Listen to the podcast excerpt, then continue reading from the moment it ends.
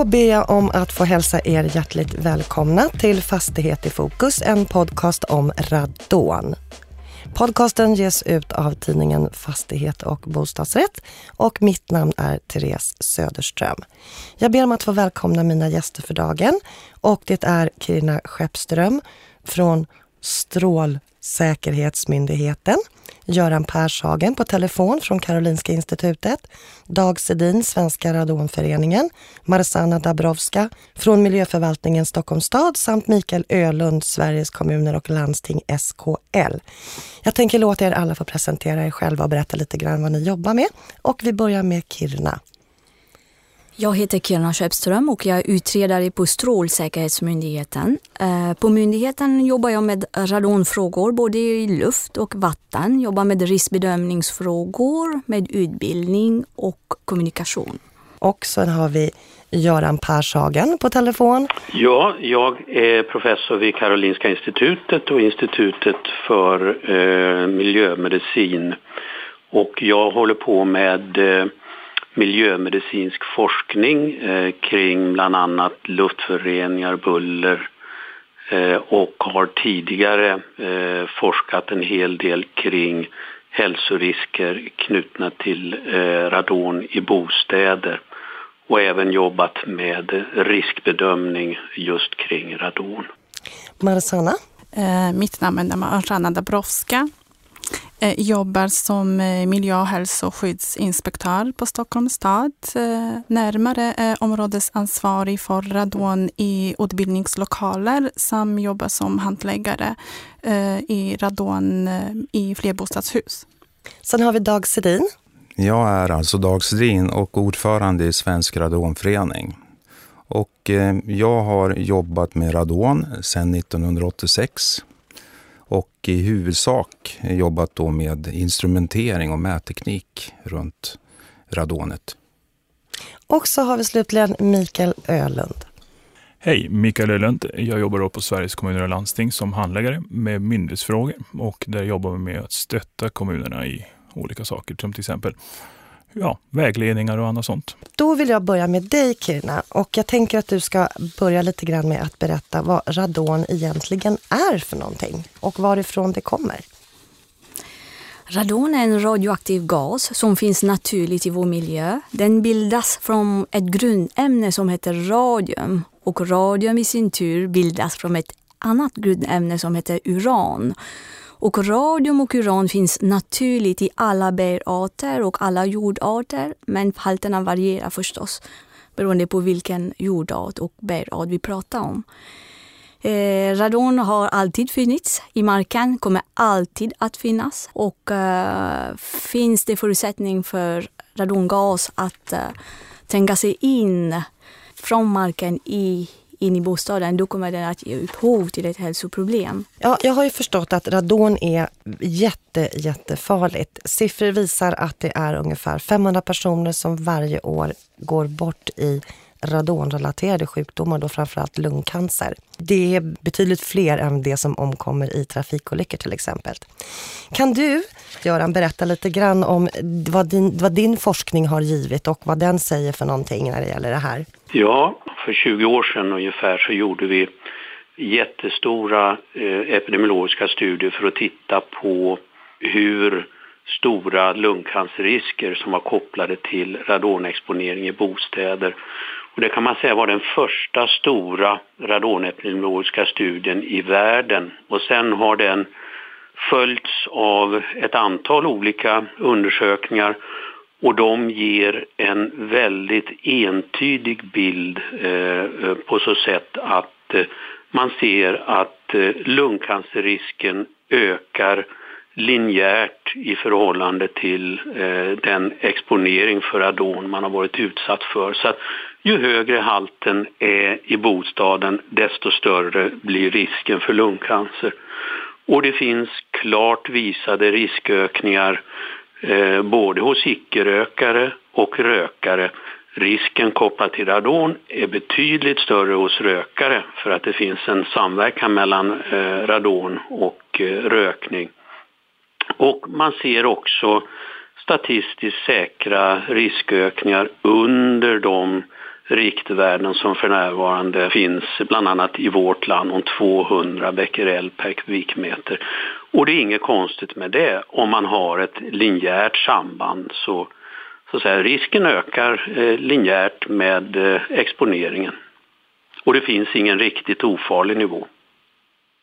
Är det bara lungcancerfall man kan se i det här eller kan man också se andra hälsorisker? Nej, det är framförallt lungcancer som eh, utgör en risk när det gäller radon. Och det gäller radon och eh, dess sönderfallsprodukter som man inandas. Att även om man har radon i vattnet så är det farligt när det kommer ut i luften när man så att säga duschar och diskar och så vidare. Eh, så att eh, konsumtion av eh, vatten som innehåller radon, det är inte alls eh, lika farligt utan det är lungan som får den eh, största risken och eh, det är största dosen ska jag säga och det är där man ser de tydligaste sambanden.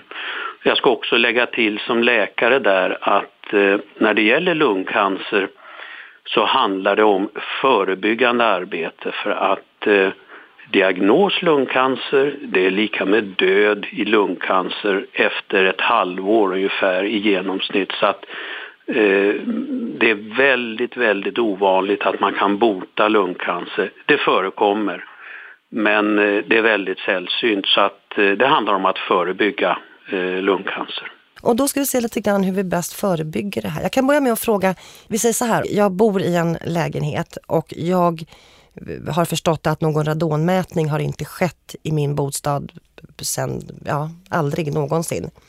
Vad har jag för möjlighet? Vart vänder jag mig då? Hur gör jag då?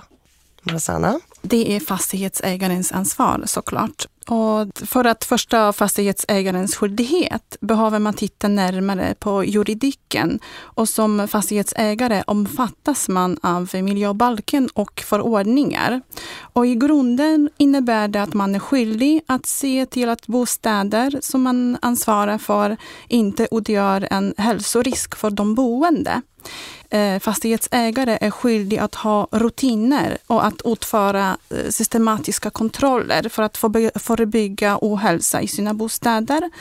Och det betyder att radonmätning ska ingå i fastighetsägarens egen kontroll Eh, för att kontrollera att det inte förekommer förhöjda halter.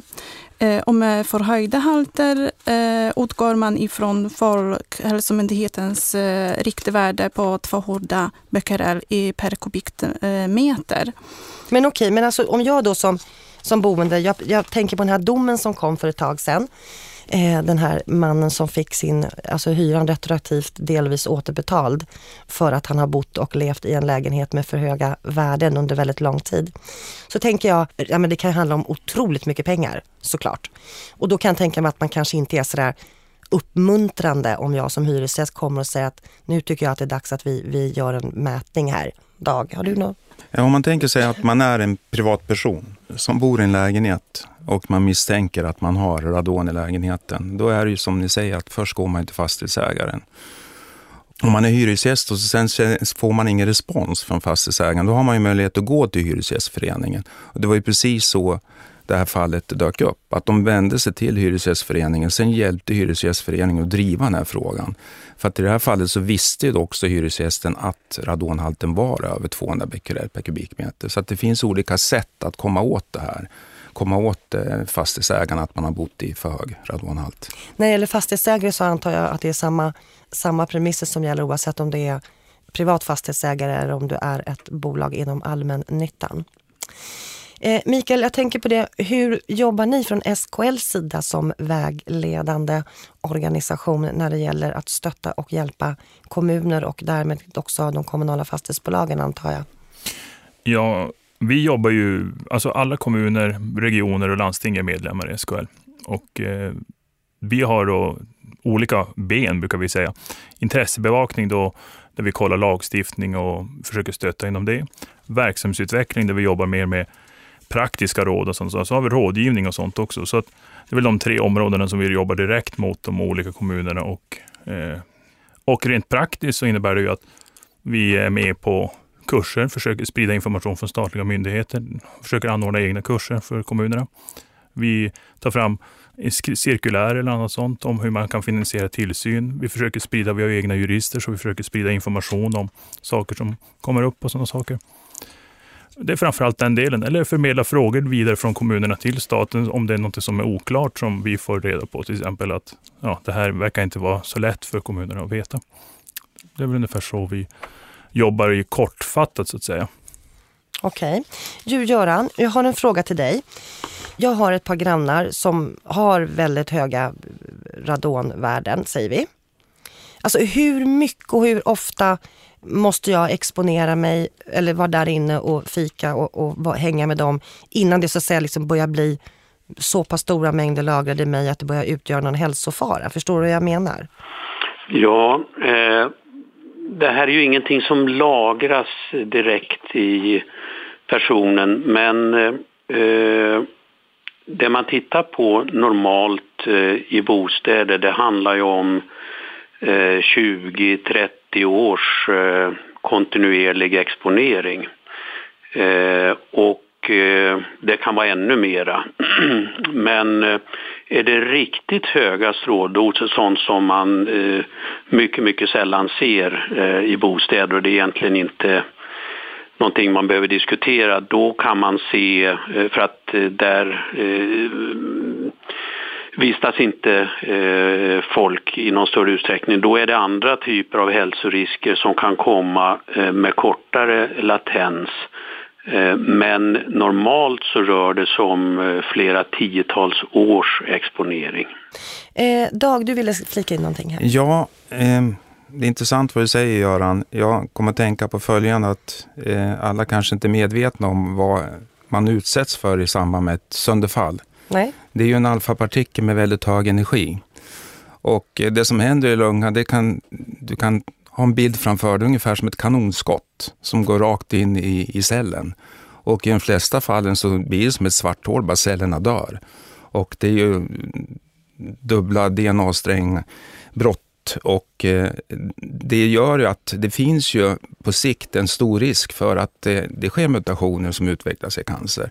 Så att varje gång du är i ett rum där du har radon så kan du föreställa att det nu är ett antal kanonskott som skjuts in i, i, i lungväggarna. Okay. Så att det är ganska eh, häftig effekt som inte är ofarlig. Barn som utsätts för det här, utsätts de, alltså, är, det, är det allvarligare? Är det blir det fler kanonskott och större, större svarta hål eller fler svarta hål hos ett litet barn eller mot, mot en vuxen? Eller är det... Ja, eh, alltså det finns inga bra undersökningar som handlar om eh, hur riskerna ser ut eh, om man utsätts för radon i bostäder eh, som barn. Man vet att eh, lungcancer det uppträder inte egentligen förrän ja, låt oss säga efter först 40 års ålder och det blir eh, eh, vanligare ju äldre man blir. Eh, men där har vi en, en lucka i, i kunskapsunderlaget kan man säga. Eh, det går inte med någon säkerhet att uttala sig om, om eh, så riskerna eh, senare i livet om man utsätts för radon som barn. Okej. Okay. Kina, du satt här och viftade. Ja, jag tänker bara en liten reflektion. Alltså, du mm. hade en fråga om det här, din granne, ja, som, som, och, mm. om man ska vara orolig. Jag tror att det är jätteviktigt att uh, lyfta fram den här att radon det är en långtidsexponering. Det orsakar inte någon akuta hälsoproblem. Nej. Utan som Göran sa, då, långtidsexponering för gasen uh, ökar risken att utveckla lungcancer.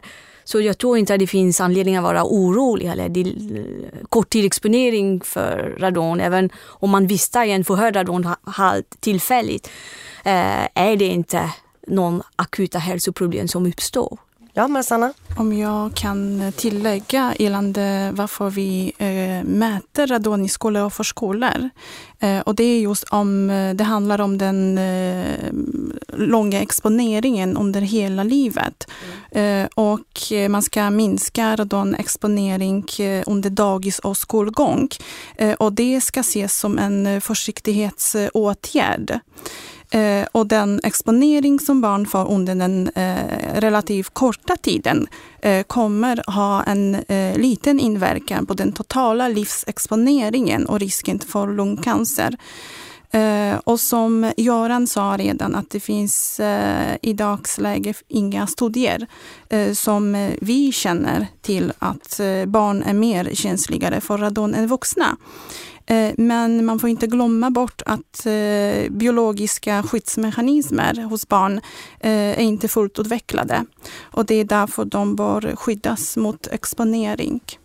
Jag håller verkligen med. Det finns gott om exempel ifrån andra miljöfaktorer. Jag jobbar med luftföroreningar till exempel. Där är det otvetydigt så att barn är känsligare än vuxna. Eh, det har många orsaker. Eh, bland annat eh, mera ofullständiga eh, försvarsmekanismer som eh, vi var inne på tidigare här. Så att även om det inte finns eh, underlag, säkra underlag för att säga att barn är känsligare när det gäller eh, radonrisker så finns det all anledning att eh, fokusera på att eh, sänka exponeringen hos barn. Det skulle mycket väl kunna vara så att exponering under barnaåren är eh, farligare än när man är vuxen. Men som sagt, vi har inga data just för radon. Eh, om man som förälder Eh, vill kolla vilka halter finns i lokaler där eh, barn går, skola eller förskola, eh, så ska man vända sig till verksamhetsutövare, vilka är skyldiga enligt miljöbalken att se till att lokaler som de har valt att bedriva sin verksamhet inte utför en risk för ohälsa.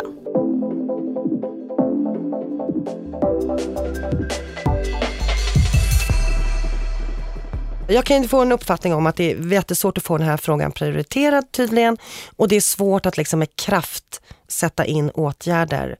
Eh, och kan hända att det är för att det, vi har så många olika kockar i den här soppan, jag vet inte.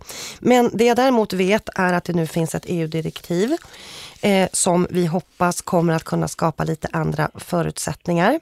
Och jag vill att du Kirina berättar lite mer om det då jag vet att ansvaret har fallit på er när det gäller detta. Några ord om det här direktivet. Eh, det är ett strålskyddsdirektiv som har kommit från EU och det som är spännande med det här direktivet är att det är första gången som radon ingår i ett sådant direktiv. Och det finns krav på att hantera radon i alla lokaler, i bostäder, lokaler där allmänheten har tillträde och även på arbetsplatser. Och det som är kanske mest intressant i det här sammanhanget är att det finns krav på att alla medlemsländerna ska ta fram en handlingsplan för radon. Och där ser jag stora utmaningar, stora möjligheter eh, för hur vi kommer att kunna eh, följa upp det arbete som vi har gjort i landet. Alltså vi har ändå jobbat med radonfrågor i decennier. Eh, det är vissa saker som funkar bra, vissa saker som inte är optimalt. Eh, den här, när det är flera myndigheter som är inblandade i det här arbetet, det är som sagt eh, risken att det finns vissa frågor som faller mellan stolarna. Men eh, när man tar fram en sån handlingsplan, eh, då kommer det att finnas tydliga strategier eh, på hur man ska minska eh, exponeringen för radon. Jag vet att ni har jobbat med någon enkätundersökning också inför det här, är det inte så? Jag tänker, tänker du på den här utredningen som gjordes angående ja. eh, ansvarsfördelning? Ja, precis. Ja, det, det är kanske inte någon enkätundersökning Nej, okay, utan det är okay. en utredning som ja. gjordes då, där man tittade på äh, befintlig ansvar, ansvarsfördelning och sen kolla på hur ansvarsfördelning kommer att se ut nu med de där utökade alltså ansvar eller krav som kommer från direktivet. Och det som vi har sett är att det funkar optimalt. Visst kan man ta exempel från, från Finland och Irland hur det funkar, det är en, bara en myndighet. Men även där finns det problem kan jag säga. Utan radon är ett sådant ämne där vi behöver flera kompetenser. Det är så.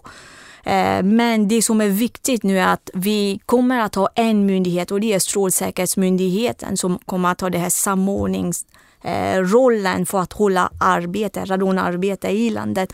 Och det är det som kanske är eh, intressant. Eh, vi kommer att kunna följa upp. Alltså, I den här handlingsplanen måste man ta fram strategi och det är en hel del samarbete som sker med alla eh, berörda myndigheter på central nivå, på lokala nivåer. Eh, så jag tror att det kommer att, att, att ske eh, en stor förbättring, alltså hur vi har jobbat eh, med radonfrågor. När det gäller den här handlingsplanen så undrar jag hur ni förankrar framtagandet utav, utav den. Hur jobbar ni där? Jag tänker på bara den kompetens vi har runt bordet här. Hur många liksom utav, utav, med, utav de medverkande här har har plats kring bordet när ni diskuterar handlingsplan? Mm. I direktivet finns det tydliga, alltså vad är det som ska ingå i den här handlingsplanen. Det måste finnas strategier för att mäta, strategier för att kartlägga området, strategier för att kommunicera risker. Eh, och Eh, det förstås alltså, kan SSM inte hålla i den här frågan själv utan det sker samarbete med andra centrala myndigheter. Med SKL, med Svenska? Eh, absolut, och det är inte enbart myndigheter som är inblandade i det här arbetet. Så i vissa, för vissa delprojekt eller för vissa strategier är det andra intressenter som kommer att vara involverade. Till exempel eh, branschorganisationen. Då. En kort sak som jag tycker är ändå viktig. I, I de länder man lyckas med att åtgärda beror på att man har fått förankring hela vägen upp i det högsta mm. styret. Mm. Irland är ett, ett exempel där miljödepartementet går in och ger direktiv ner i kommunerna. Nu har vi ett antal nivåer på vägen ner. Och, och jag tror att uppe på riksdags och regeringsnivå så måste man liksom sätta lite högre tryck neråt och visa att de har ett engagemang. Jag vill ge ett enda exempel. Mm. Vi hade ett riksdagsseminarium i riksdagen i mars i fjol 2016. Då kommer det fram en person ifrån ett parti som heter Centerpartiet eh, och säger så här till mig att det är ju inte ens bevisat att radon överhuvudtaget är farligt. Kommentar på det, Göran Pershagen? Ja, jag kan hålla med om det. Eh, skulle jag eh, svara på alla tokerier som publiceras i, i olika eh, tidskrifter, alltså inte vetenskapligt, eh, då skulle jag inte hålla på med annat. Eh, tyvärr så, det gäller väl inte bara radon, men det finns eh, eh, dumheter som folk eh, eh, häver ur sig och till och med eh, skriver som inte är grundat i fakta överhuvudtaget. Eh, jag läste häromdagen att eh, man påstår att det inte är bevisat att eh, lungcancer kan orsakas hos icke-rökare av radon. Det är rent nonsens. Det finns eh, mycket gott om underlag som visar det. Eh, det finns andra som eh, påstår att lite radon det är bara nyttigt för att det eh, sätter igång reparationssystemen. Det är också nonsens. Det finns ingen, inget cancerframkallande exponering som den allmänna befolkningen är utsatt för där man har ett säkrare underlag för den här linjära riskökningen ner till mycket låga doser. Vi hörde av någon annan deltagare här lite om hur den här tätjoniserande strålningen verkar, alltså alfapartiklar från radon som skadar ärftlighetsmaterialet DNA och det räcker i princip med eh, enskilda eh, partiklar för att åstadkomma en skada som senare kan utvecklas till eh, cancer. Så att vi har ett eh, förhållandevis väldigt säkert underlag för att det finns risker ner till låga nivåer. De riskökningarna är inte särskilt stora vid de lägsta exponeringsnivåerna, det ska man vara medveten om. Eh, att leva innebär en risk för olika typer av sjukdomar så att eh, hela tiden så måste eh, diskussioner kring åtgärder och gränsvärden och så vidare vara en eh, balans emellan eh, eh, hälsorisker och eh, så att säga vad som är tekniskt ekonomiskt eh, försvarbart. Eh, så att, att eh, det finns risker ner till väldigt låga nivåer. Och det finns en massa dumheter helt enkelt som, som eh, både publiceras och sägs kring radon, tyvärr. Dag? Jag kan inte låta bli att tänka på det här med att 263 personer dör i trafiken varje år.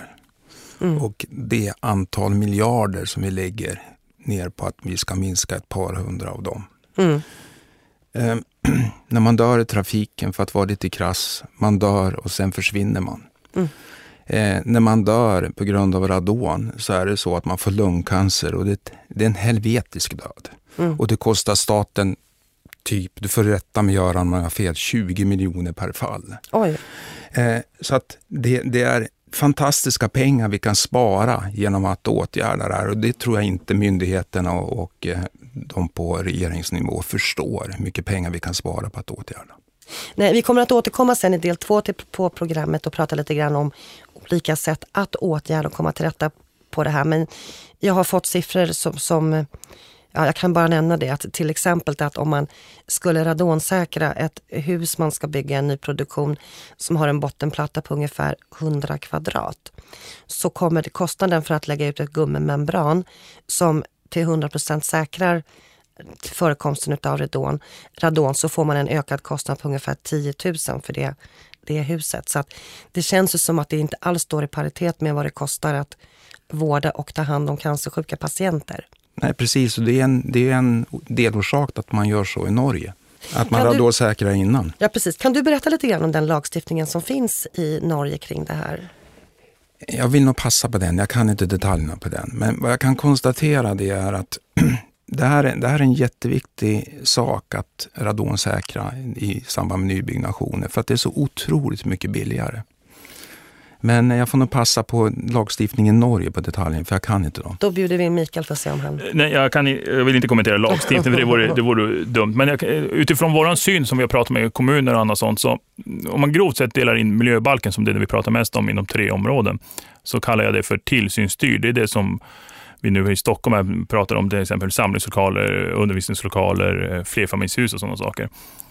Det vi ser att som behövs där, det är tydligare mål, till exempel vad är det vi vill uppnå för någonting. Alltså är det gränsvärde och när, alltså på vilken tid och hur ska det uppnås. Så, så att här har vi möjligheter redan idag med, om vi kan samlas, precis som Gina nämner här, att eh, få en ganska hög effekt ganska snabbt om att, eh, för här finns miljöbalken, här finns lagstiftning, här finns även möjlighet för finansiering. Det vi behöver är att samordna organisationerna som du nämnde här och vi måste också vet du, få till en uppföljning, för det finns ganska mycket resultat ute hos kommunerna, men de finns hos kommunerna och inte hos staten. De finns inte samlat, så vi vet inte riktigt vilka delar av Sverige som behöver göra mer. Eller? Den andra delen, den kallar jag för incitamentstyrd och där är det inne på de här enfamiljshusen. Där måste vi kanske, kan det ta lite längre tid, för där måste vi enas lite grann om rådgivning och sånt och informera så vi upplyser medborgarna om att det här är viktigt, precis som du pratar om själv här. Varför ska vi göra det här? Eh, varför måste vi åtgärda? Du måste upplysa att ni måste börja kontrollera era bostäder. Och kanske utbilda andra parter, det vill säga mäklare och annat sånt där, så att vi får en effekt på det här. Och här fan, finns det möjlighet också till så kallade ekonomiska styrmedel. Och det är en sak som vi kanske måste utreda. Det kan vara bidrag, att man får bidrag för att göra någonting. Det kan vara någon form av straff för att man ska vet, tvingas göra någonting.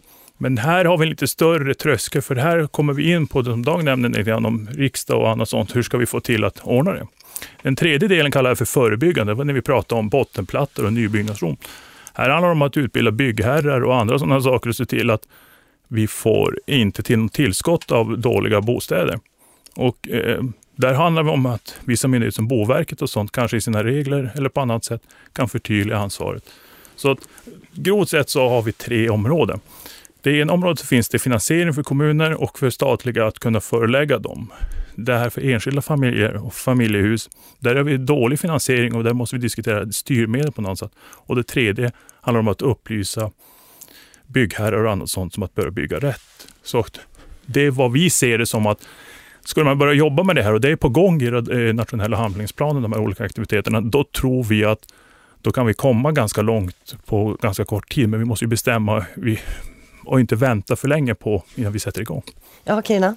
Jag tänker bara, jag håller med eh, Mikael här för att styrmedel är jätteviktigt. Alltså utöver information alltså måste man ha styrmedel för att uppmuntra folk att mäta och att vidta åtgärder. För inte, alltså för några år sedan hade vi radonbidrag, nu är det borttaget. Så där måste vi försöka få tillbaka det här radonbidraget. Det var ett viktigt styrmedel i radonarbete. Men det hade du märkt effekt av, eller hur? När radonbidraget försvann sa du till mig. Ja, inte bara just den, den statistiken har jag inte direkt, men alltså i samband med att vi hade en kampanj för några år sedan som Boverket höll i, så i samband med det hade vi tv-annonser och sådana saker och annat sånt och då, då fanns det en högre effekt hos folk, att folk var medvetna om lite mer och sånt. Men nu pratar jag på nationell nivå. På lokal nivå så sker det fortfarande kampanjer. Jag har själv på den tiden jag jobbade med det här hållit kampanjer för mäklare och annat sånt och sådana saker. Men det har inte samma effekt som om vi har en statlig vet du, vision, precis som vi pratar om för vägen. Jag tycker det fortfarande är positivt att vi har sådana visioner. Och vi skulle kunna ha det på det här området. Den nationella handlingsplanen för radon skulle kunna vara ett sådant ställe där vi har en vision om hur vi ska jobba med det. Och då kanske det ryms sådana här saker. Men vi behöver inte vänta tills vi har bestämt alla visioner och annat sånt för att jobba med det vi kan så att säga. Men Massan, jag tänkte på det när vi talades vid du och jag så berättade du för mig att ni har kommit ganska långt och ni har en arbetsmetod som ni är, är nöjd med så här långt. Den utvecklas hela tiden. Och den har ni också gjort tillgänglig på nätet och välkomnar också andra att ta del utav för att slippa uppfinna hjulet ännu en gång lite grann sådär. Hur når ni ut med den informationen om att den här informationen finns? Ja, på vår hemsida eh, stockholm.se radon eh, finns alla dokument tillgängliga till allmänheten. Eh, där finns eh, radonvägledning. Det är en broschyr eh, framtagen av oss på miljöförvaltningen. Eh, finns eh, all information man behöver, hur man börjar eh, med eh, radonmätningar, hur man ska redovisa, vad ska man tänka om när man Eh, mäter upp höga halter. Eh, sen eh, finns det också Eh, kopia på den senaste uppmaningen vi skickade till Bromma. Det finns eh, också information som fastighetsägare kan dela ut till boende. Vad, vilket ansvar har boende när det gäller radonmätningar? Sen finns det också informationsblad för verksamhetsutövare, det vill säga skolor och förskolor eh, hur man ska mäta. Speciellt skolor kan vara lite mer komplicerade mätningar. Eh, beräkna antal klassrum som man måste kontrollera och så vidare. Eh, och också hur eh, vi på miljöförvaltningen vill att eh, redovisningen ska se ut. Så all information finns på webbsidan. Och om kan jag också säga lite mer. Vi har också på webben eh, vår e-tjänst, SOC radonmätning, Eh, där ehm, alla som vill kolla vilka halter eh, har de eh, i sin fastighet, kanske inte just i bostad. Det, finns in, det, det, syns inga bostadsnummer. Det, man kan söka på adressen eller fastighetsbeteckningen när man ska till exempel flytta eller man är bara nyfiken. Men här är också värt att nämna att det inte alla radonmätningar finns där, utan det är bara de som har redovisat redovisats till miljöförvaltningen. Eh, men jag tänker på Mikael, alltså, ni vet om att det finns på Stockholm och det kan ni tala om för de övriga kommunerna. Att... Ja, och sen Kina, visst är det så att vi har ju haft en hemsida för sånt här förut. Nu är det väl Bomarket som har hand om en hemsida för radon som, eh, som man skulle kunna utnyttja som en portal också så att säga. Jag vet inte, det finns ju andra kanaler än sånt som, vi behöver ju alla kanaler som finns för att sprida, vet du, men den det skulle kunna vara en sånt sätt till exempel. Vi har ju nätverk och andra sådana saker. Men jag tror att för att sprida de här för att få dem nationella så ska vi använda de nationella kanalerna. Vi sprider ju allting sånt via våra nätverk så att kommunerna får känna till det. Men eh, återigen så tror jag att det är effektivast om vi kan ha en gemensam portal för sådana saker. Vi har ju haft ett försök till det, men kanske någon annan kan berätta. Dag vill jag, jag, måste, jag måste få säga någonting nu, ja, ja. för det här är viktigt. Ja. Alltså Boverket gjorde en utredning 2015. De fick 500 000 för att utreda sig själv hur dåligt jobb de hade gjort. Mm. Alltså radonbidraget har varit mellan 2005 och 2015. Vi har åtgärdat 21 000 egna hem. Det är fantastiskt, vi har mm. räddat liv. Mm. Utredningen säger Boverket, vi har satsat för lite pengar på att informera. Radonbidraget är för lite, det ska vara 25 000 minst. Boverket skriver utredningen. Mm. En månad senare så får vi reda på i budgetpropositionen att nej, radonbidraget är borttaget. Mm. Så att, jag vet inte vad man ska göra. Om ena myndigheten säger att vi behöver göra någonting och så sen de andra fattar beslut att bara ta bort det. Sen så träffar man Boverket och så frågar man, vad har ni gjort med hemsidan www.radonguiden.se? Nej, den har vi tagit bort. Den använder vi inte. Och så sen har den världens värsta länk, en jättelång länk på, på hemsidan för att man ska hitta till radon. Nej, myndigheter. Kom igen nu, ni ja, kan bättre. Verkligen. Ni kan bättre, det är mitt budskap. Jag håller med. Jag kan också berätta att Boverket var inbjudna att vara med här idag men de kunde inte vara med. Kanske bara en liten nyansering bara. Så de släckte den här eh, hemsidan Radonguiden men allt innehåll har de flyttat på deras eh, hemsida. Så, okay. så det finns material men de, det finns inte den här portalen kvar. Långt ner. Många rubriker. Men rätta mig om jag fel, men visst är det så att vet du, en, en av målen med, med en, en handlingsplan blir ju det att ni statliga myndigheter lägger ett förslag till regeringen om så här ska vi jobba. Så det finns ju alla möjligheter att spela in från eh, radonföreningar och från kommuner och sånt där hoppas jag så att vi kan komma till de bästa förslagen. Ja, det är det jag menar. Det är också ja. viktigt att alla får, får vara med och ta fram handlingsplanen känner jag. Jag, jag tänker bara säga att det här handlingsplanen det är inte Strålsäkerhetsmyndighetens handlingsplan, handlingsplan utan det är Sveriges handlingsplan på hur man ska jobba med radonfrågor och alla berörda kommer att vara alltså, kontaktade för det här arbetet. Värt att nämna också att det är inte bara en rapport som ska tas fram. Alltså den 26 februari 2018, då har vi en handlingsplan, men det är bara starten av arbetet kan jag säga.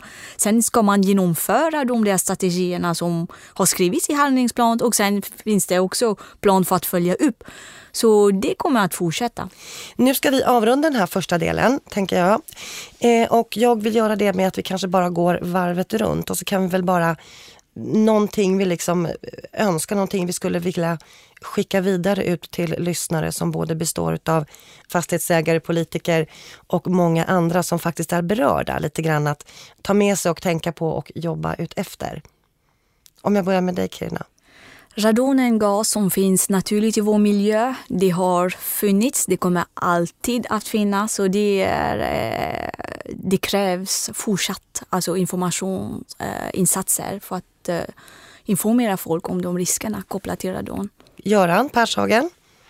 Ja, jag tycker att större uppmärksamhet ska ägnas åt eh, radon. Hälsoriskerna är eh, så pass stora så att det väl motiverar olika typer av åtgärder.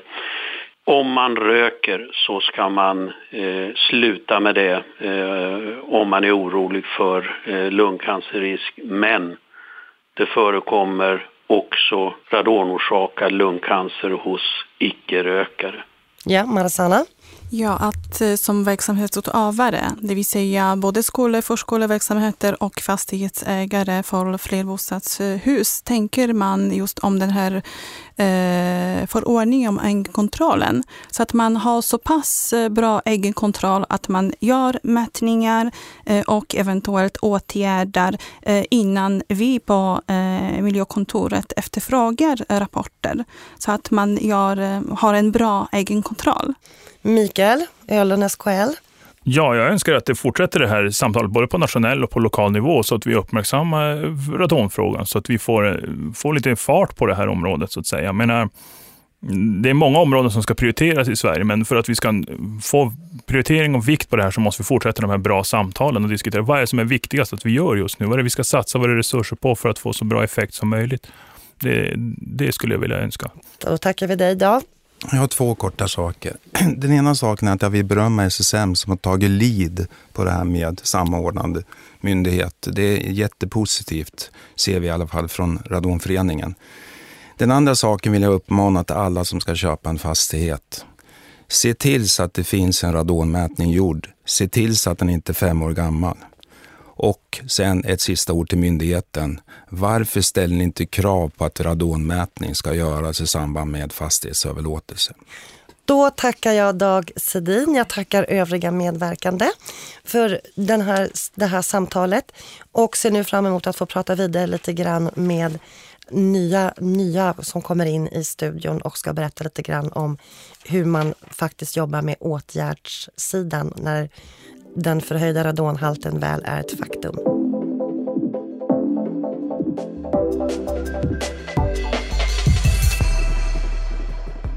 Då rullar vi vidare i detta program Fastighet i fokus, en podcast om radon. Nu ber jag att få hälsa ett nytt gäng välkomna in i studion. Och det är Stefan Isaksson, Gammadata, Per Nilsson, Eurofins och Conny Box från Bjerkings. Nu ska vi prata lite mer om åtgärder, metodiker och tekniker. Men jag vill börja med att också låta er få presentera er lite grann, de företag ni representerar och väldigt kort om vad ni tillhandahåller för tjänster och annat när det gäller i jakten på radon. Och jag ber om att få börja med Stefan Isaksson på Gammadata. Tackar. Eh, Stefan Isaksson som sagt och har jobbat på Gammadata nu sedan eh, början på 90-talet. Inte just med radonfrågor så mycket, så jag kan tillägga på en gång att jag är stand-in till min kollega som är utvecklingschef på Gammadata, Stefan Mårtensson. Eh, vi har sedan starten 1986 eh, utvecklat radoninstrument och är lite grann av pionjärer i området. Men det kanske vi återkommer till senare. Det återkommer vi till. Så har vi Conny Box från Bjerking. Sedan 1979 började vi med radon och jag själv har jobbat med det sedan 1981. Och vi gör ju allting då från markundersökningar inför kommande byggnation. Vi tittar på hus som har problem, vi gör mätningar och även hjälper konstruktörer för att komma rätt i åtgärder. Så vi är med inom hela, hela området kan man säga. Där. Sen har vi Per Nilsson från Eurofins. Eh, ja, Per Nilsson från Eurofins Radon Testing Sweden ska vi säga, som är Eurofins radonlaboratorium i Luleå. Eh, vi tillhandahåller ju de här radondetektorerna som vi har pratat om, alltså när man mäter om man har ett radonproblem eller inte, så ska första steget. Och eh, jag har inte varit lika länge i branschen, men sedan 2006 bara. Och då kan jag konstatera att då har vi dels representation från de som tar fram de mätinstrumenten, alltså tekniken i dem. Vi har med oss i studion sådana som tillhandahåller produkterna man mäter med. Och vi har med oss ett företag som jobbar med åtgärderna. Och det känns bra. Ni tre har ju stått och lyssnat med på del ett när jag pratade med Kirna, Marshana, Mikael och Dag. Och jag tänkte börja med att fråga om ni har några reflektioner på det som sades. Några kommentarer eller tankar och idéer som har väckts. Det som slår mig, jag pratar mycket om skälen till att vi tycker att det inte görs så mycket. Nu är inte jag direkt involverad i de frågorna, men jag kan själv tänka mig om man sätter sig in som en person ett eventuellt radonproblem. Att ett av problemen tror jag är att eh, radongasen i sig, den märks ju inte. Alltså vi kan inte känna den, den luktar inte. Den, det finns inget sätt för någon person att förstå att man har ett problem, annat än att mäta. Bara det kan ju vara ett hinder i att det, det, på sätt, på sätt vis bland befolkningen inte engagerar sig mycket i det. Det hade varit lättare om det gav fläckar eller någon otrevlig doft eller någonting precis, sånt. Precis, precis. Men det gör det inte. Nej, det gör inte det. Du, Conny? Ja, jag kan väl hänga på där, för vi ser ofta att vi kommer in och det är vid husförsäljningar. Då blir det aktuellt för att eh, då efterfrågar köparen det hela. Och säljaren har väl ofta blundat och mäklaren blundar ju också för han vill inte ha ett problem. Har mäklaren gjort en mätning innan och får för höga radonhalter, ja då blir ju säljaren som anlitar honom blir lite sur på honom för då blir det sämre betalt för huset och han får ett hårdare jobb att sälja huset också. Så att eh, där finns det väl mycket att göra egentligen med ställa krav på, som Dag sa tidigare, på att en mätning ska göras till exempel. Och Per? Eh, ja, jag kan ju säga att många av jag ska säga, traditionellt mätningar i Sverige har ju gjorts eh, via kommunerna. Alltså det är kommunerna som haft en kampanj via Boverket då 2006 där man uppmanat invånarna att mäta radon. Och där märker vi en, en stor skillnad i hur, hur människor idag mäter radon. Eh, nu vet jag inte de exakta siffrorna, men någonstans kring hälften av de mätningar som görs i, i villor idag är ju en privat transaktion mellan husägaren och eh, mätlaboratoriet då, Eurofins i det här fallet. Ehm, så vi, vi håller ju helt med det här som Radonföreningen säger att det är ju ett engagemang från kommunerna som, som är avgörande här. Och eh, reflekterar väl lite grann över SKLs mm, ska säga, inväntan på eh, styr, styrning uppifrån när man ändå har väldigt många goda exempel på kommuner som gör ett jättearbete i, i radonfrågan. Och där man faktiskt också har ett tillsynsansvar som kommun mot flerbostadshusägare, skolor och daghem och sånt. Eh, Stefan, jag tänkte på det, när det gäller gammaldata, kan inte du berätta för mig lite grann om, om historien, en ganska så intressant historia som, är, som sträcker sig några år tillbaks i tiden? Ja, det är kul att du frågar. Vi tycker själva att det är lite märkvärdigt. det, man kan ju säga att det börjar explosivt. Det, företaget är en direkt följd av Tjernobylolyckan kan vi säga. Mm -hmm. 1986, för någon som kommer ihåg den händelsen. Eh, då var det några forskare, kärnfysikforskare på Uppsala universitet som fick uppdrag att mäta eh, var nedfallet hade tagit vägen och vilken väg det tog så att säga i, i miljön. Så det var, gjordes mätningar på, på svamp bland annat och mycket annat också. Mjölkprodukter. Och så småningom och ganska kort därefter så förstod de här personerna att cesium i sig är kanske inte något stort hälsoproblem egentligen, men radon det är det. Mm. Så att ganska snabbt därefter så eh, blev jag engagerad i den frågan och utvecklade ett radoninstrument redan 1988. Som idag kan man säga är lite grann en branschstandard.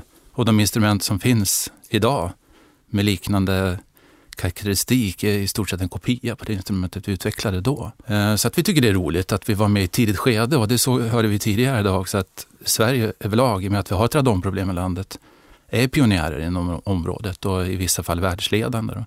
Och vi kan ju tycka att vi är världsledande även här.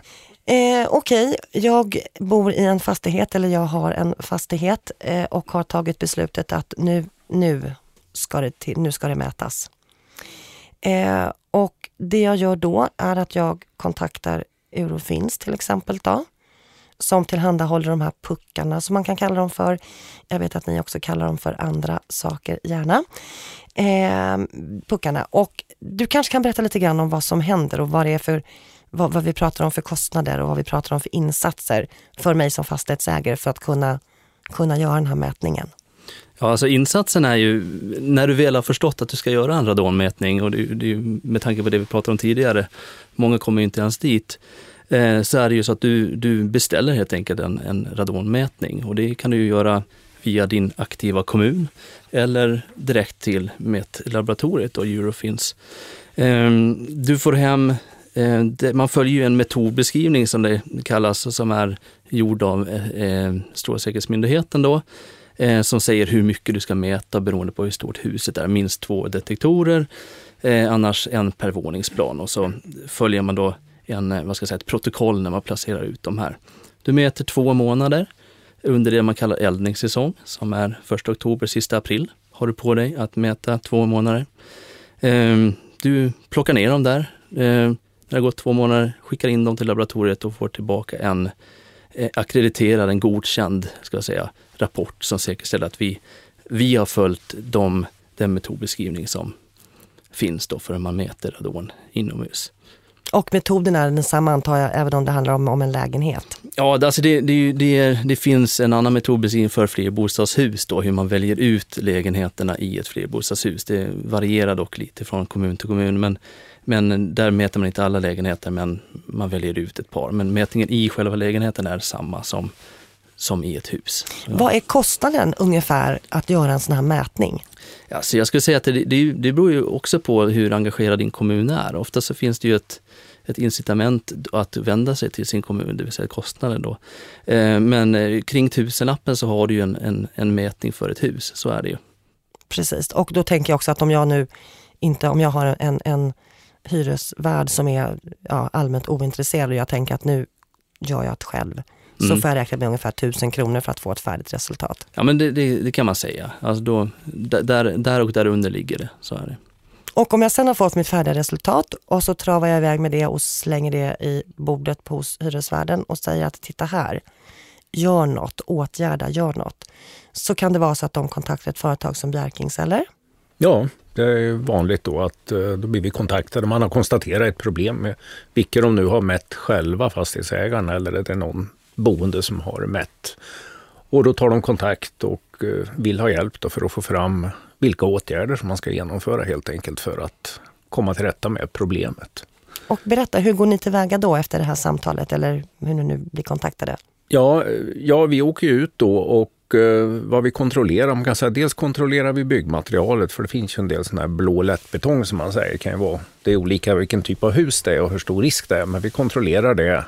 Vi gör kontroll på hur ventilationen fungerar så att den ventilation som finns funkar så som tänkt är.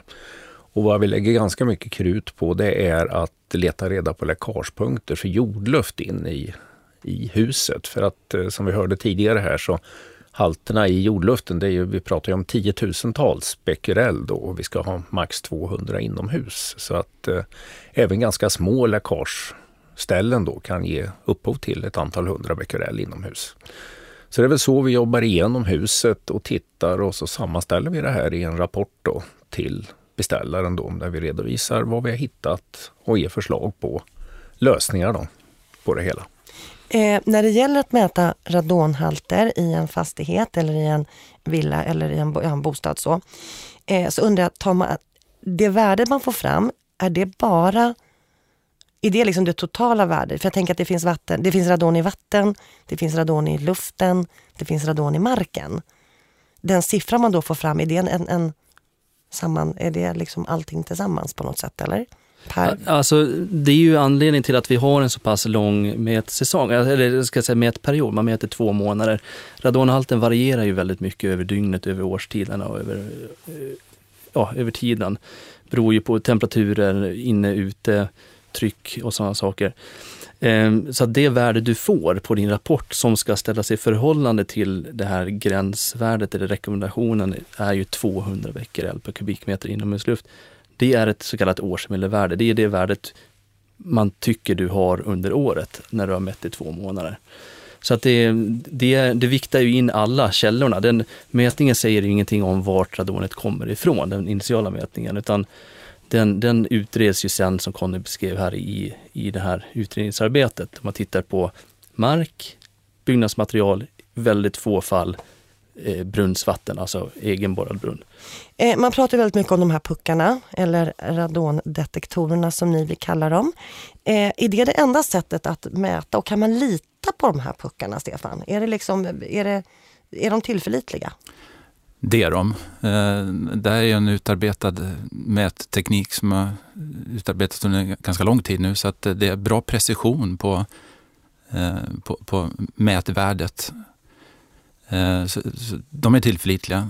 Däremot så, det är jätteintressant nu när vi tar upp det, vad man sen kan göra när man vill ha förhöjda värden. Det vi har nu fått veta med de här radonmätningarna med spårfilm som heter radondetektorerna, det är just årsmedelvärdet integrerat i de här två eller tre månaderna. Men vi vet egentligen ingenting om var radonet kommer ifrån. Det är då vi har nytta av instrumenten som då kan fånga en mer ögonblicksbild av hur det ser ut och framförallt varifrån radonet kommer. Visserligen använder man normalt två eller tre sådana radondetektorer i olika rum, men det säger ändå inte så mycket om exakt var radonet kommer ifrån och, och därmed också hur man ska åtgärda det så småningom. Och de här radoninstrumenten som finns då, som vi har, bygger mycket på att de har hög känslighet, väldigt hög känslighet och har en som vi kallar för sniffningsfunktion. De är så känsliga så att det räcker med att eh, gå till ett ställe där man då tror man har en radonläcka och under en kortare tid, det kan röra sig om eh, mindre än en timme, se var faktiskt man har radonläcka någonstans i sin fastighet. Så där kommer det alternativa mätsättet in. Det är inte ett alternativ till puckarna, men det är ett komplement till puckarna för att förstå vad man sen ska göra. Men den typen av instrument du nämner nu, det är den, som, det är den typen som ni på Bjärkins använder utav? Ja. De metoderna, ja precis. Ja precis, det är det vi använder då för att detektera. Vi, vi ser, vi går väl först egentligen med små rökpuffar för att se om det strömmar in luft någonstans. Och då vill vi ju se om det är någon radon i den och då gör vi en punktmätning just på eh, det där misstänkta läckagestället och får då fram en radonhalt snabbt på kort tid på hur, hur mycket radon är i den här luften som kommer in då i huset just där. Så vi kan sortera bort de olika källorna då, vilka som är stora och mindre problem så att säga. Vilka är möjligheterna idag skulle du säga Conny, just om det är vid nyproduktion, om vi liksom nu vill bygga radonfritt. Nu vill vi verkligen säkra upp det här. För som jag nämnde tidigare i programmet så hade jag fått en siffra på att ja, om man har en, en, bottenplatta som är ungefär 100 kvadrat så kommer det kosta ungefär 10 000 kronor mer bara att bygga, att till exempel använda sig utav ett sånt här gummimembran. Men kan du berätta lite grann om de här olika teknikerna och metoderna som finns och som folk tycks ha svårt att, att ta till sig? Ja, eh, ja, det finns ju. Dels har vi det här och det kommer ju mer och mer just det här med membran som man lägger ut då och eh, under betongplattan då till huset. Och eh, då tätar man sen alla genomföringar som går igenom det här avlopp och sånt. Det tätas noga runt och ligger då som ett tätt membran under och fungerar jättebra om det är rätt utfört. Kravet där, och där det kan uppstå fel, det är ju arbetarna som ska göra det här. Man ska, de kommer ju ut i, i bredder på kanske fyra meter om man ska lägga ut. De ska limmas ihop och skarvas ordentligt så det blir tätt och allting sånt. En annan variant som används eh, mycket det är att lägga ut en dränerande slang i gruset under betongplattan. Och eh, sedan i det absolut bästa läget då drar man upp ett rör rakt genom huset upp över tak och får då en, vad vi kallar för en passiv radonsug. Man nyttjar helt enkelt höjden i huset, det man kallar för skorstenseffekt. Så får man ett sug här nere under och sänker lufttrycket under betongplattan. Och, eh, men sen eh, det absolut viktigaste också, det är att själva betongplattan utförs tät. Att man eh, tätar genomföringar, ser till att det inte blir sprickor och liknande i den som kan orsaka att det läcker in eh, radonhaltig jordluft sen. Och sen är det alltid en kombination med ventilationssystemet som man använder sig av också, då, hur stort undertryck det skapar i det nya huset. Du Stefan viftade lite grann med handen. Jo, precis. I samband med det vi pratar om nu så kan man ta, gå ett steg bakåt, man kan backa ett steg där. Och, och det är hur det ser ut när man väl ska bygga sin fastighet. Det finns ju mätinstrument naturligtvis då för att kunna mäta redan i jordluften eller om man så vill i, i berget eller i sprängstenen innan man ens börjar bygga. Eh, och de instrumenten eh, är tillförlitliga de också. Antingen mäter man just radongasen som finns i, jordluften det är ett alternativ och det är samma princip som man mäter inomhusluften sen. Alternativet är att man mäter på, på berggrunden eller sprängstenen och då mäter man gammastrålningen istället. Vi ska inte komma in på några fysikaliska detaljer här, det, det, blir för tråkigt, men det är två olika Eh, metodiker. Men det finns instrument för de bägge och det är ett sätt att förbereda inför fastighetsbygget. Då. Så det är väl byggherrarna som ska tänka till där och använda rätt grejer att mäta med. Nu sitter både Per och Conny och viftar här. Jag ber att vi ropar in Per. Ja, och det är ju så, får vi inte glömma också, och lite grann bäring på det vi pratade om tidigare eller lyssnade på. Det är ju så att man får ju inte bygga ett hus idag som har förhöjda halter av radon. Ehm, så att ehm, där stavas ju, tror jag, det tillsyn. Alltså det, det är ju, man ska ju, måste ju kolla att man har byggt radonsäkert också. Eh, och enda sättet att göra det när huset står på plats det är ju att mäta den inomhusluft som man ska vistas i. Jo men vem tycks bry sig? Vem tycks ja, det, fin, det? Det, det, fin, tycks... det, finns ett eh, fåtal kommuner i Sverige idag som faktiskt har det som krav för att man ska få det kallar, slutintyget tror jag det kallas för. Alltså att när man har byggt huset och innan man då får slutintyg från kommunen så, så måste man mäta radon enligt metodbeskrivning långtidsmätning. Så det finns ju finns goda exempel även här, precis som Stockholms stad är ett gott exempel på fastighets, ehm, alltså tillsynen på fastighetsägare. Så finns det goda exempel med. Så det finns ju, ehm, reglerna finns där, det är ju tillsynen som måste till. Så. Conny?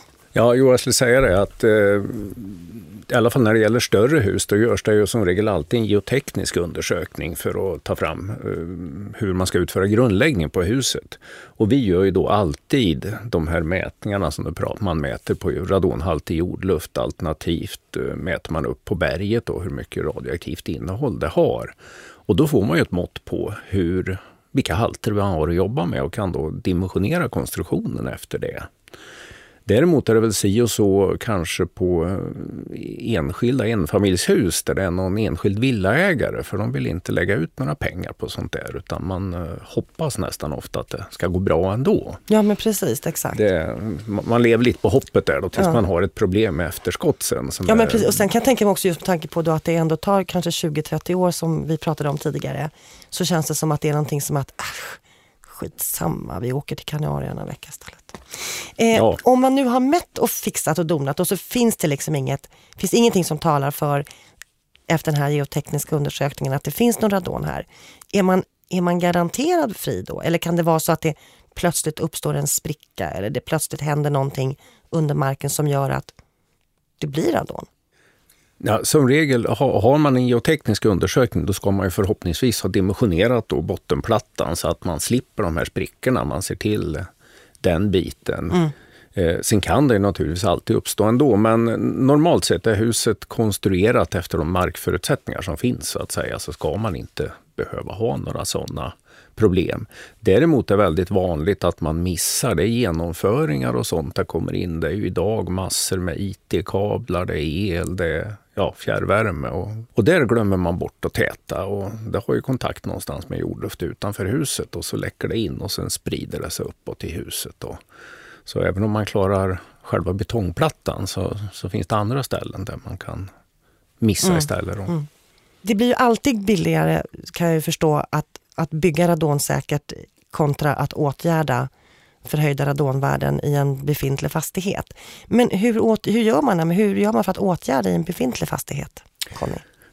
Ja, när vi går in då, ja, som jag sa, vi letar ju rätt mycket efter sådana här punktläckage då. Det är ofta någonting som, någon ledning eller någonting som går in eller ut ur huset. Och där kan man ofta komma ganska långt genom att täta bort en, en sånt läckage. Mm. Man har inga driftskostnader på det sen, utan har man fått det tätt så är det tätt. Eh, sedan finns det diffusa läckage som det kan vara millimeterstora sprickor i gjutfogar och liknande. Och då använder vi såna här typ då radonsug som vi kallar det för, eller radonbrunn om det ligger på en grusås. Och det bygger på idén att man sänker lufttrycket under huset så att det blir lägre än det lufttryck man har inomhus. Och då stoppar man då läckage, alltså jordluften läcker inte in i huset. Och det finns olika varianter. Enkelt uttryckt kan man säga att man eh, tar upp hål i bottenplattan på huset i ett antal punkter, och lite beroende på hur stort huset är och så. Kopplar på ett rörsystem och en fläkt och så suger man luft och helt enkelt skapar ett undertryck under huset. Kostnaden för en sån där att gå in om vi pratar en vanlig villa ligger väl någonstans mellan 40 000 och 60 000 kronor kanske färdigt klart så att säga. Då. Eh, nu ska vi avrunda det här lite grann och jag tänkte att vi skulle gå svängen runt också den här gången eh, och höra om det är någonting ni vill rekommendera. Jag vet att du Conny har en bok du gärna vill prata om bland annat och så vidare. Men vi börjar med dig Stefan. Vad tycker du att vi ska ta med oss ifrån den här, det här samtalet och vad tycker du är viktigt att vi lyfter upp och, och kastar ljus på i radonfrågan?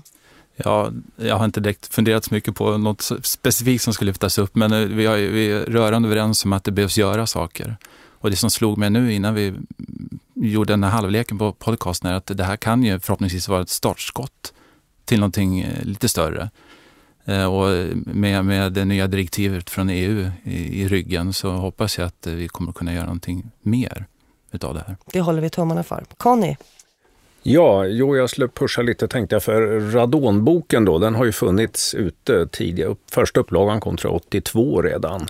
Eh, vi håller på nu med, eller jag håller på ska jag säga, med en uppdatering på den för nya byggnader. Den är tio år gammal. Och för två år sedan kom vi ut med en uppdaterad version på den för befintliga byggnader. Man delar upp den nu. Och det är någonting som Bjerking bekostar och tar fram just eh, för att eh, höja nivån i branschen lite grann kanske. Och den här för nya byggnader den funkar väl så kan man säga som en handbok då för byggkonstruktörer som sitter och har den där som lite bibel i branschen kan man väl säga då. Så den kommer att uppdateras och kommer att komma ut i, i höst här någon gång. Vad roligt, då har vi någonting att se fram emot där, att kunna förkovra oss ytterligare. Och Per? Nej, men jag säger ju det att det enda sättet att ta reda på om du har ett radonproblem är ju att mäta radonhalten i ditt hus. Om det så är en lägenhet eller ett, en, en villa. Ehm, tycker väl att eh, den det stora fokus vi hade på radon 2006 efter Boverket, som de säger själva, en av de bästa kampanjer de har haft i genomslag. Någonting sånt behövs igen.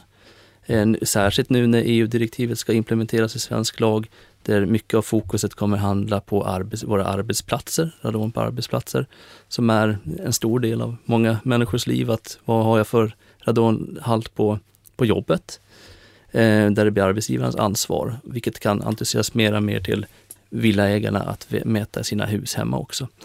Eh, men absolut, alltså att mäta är första steget för att sen utreda, att sen åtgärda. Bra. Mäta på nytt kan man säga efteråt. Ja, precis. Och så börjar man om igen. Så. Ja. ja. precis. Med de orden så ber jag att få tacka för dagens avsnitt.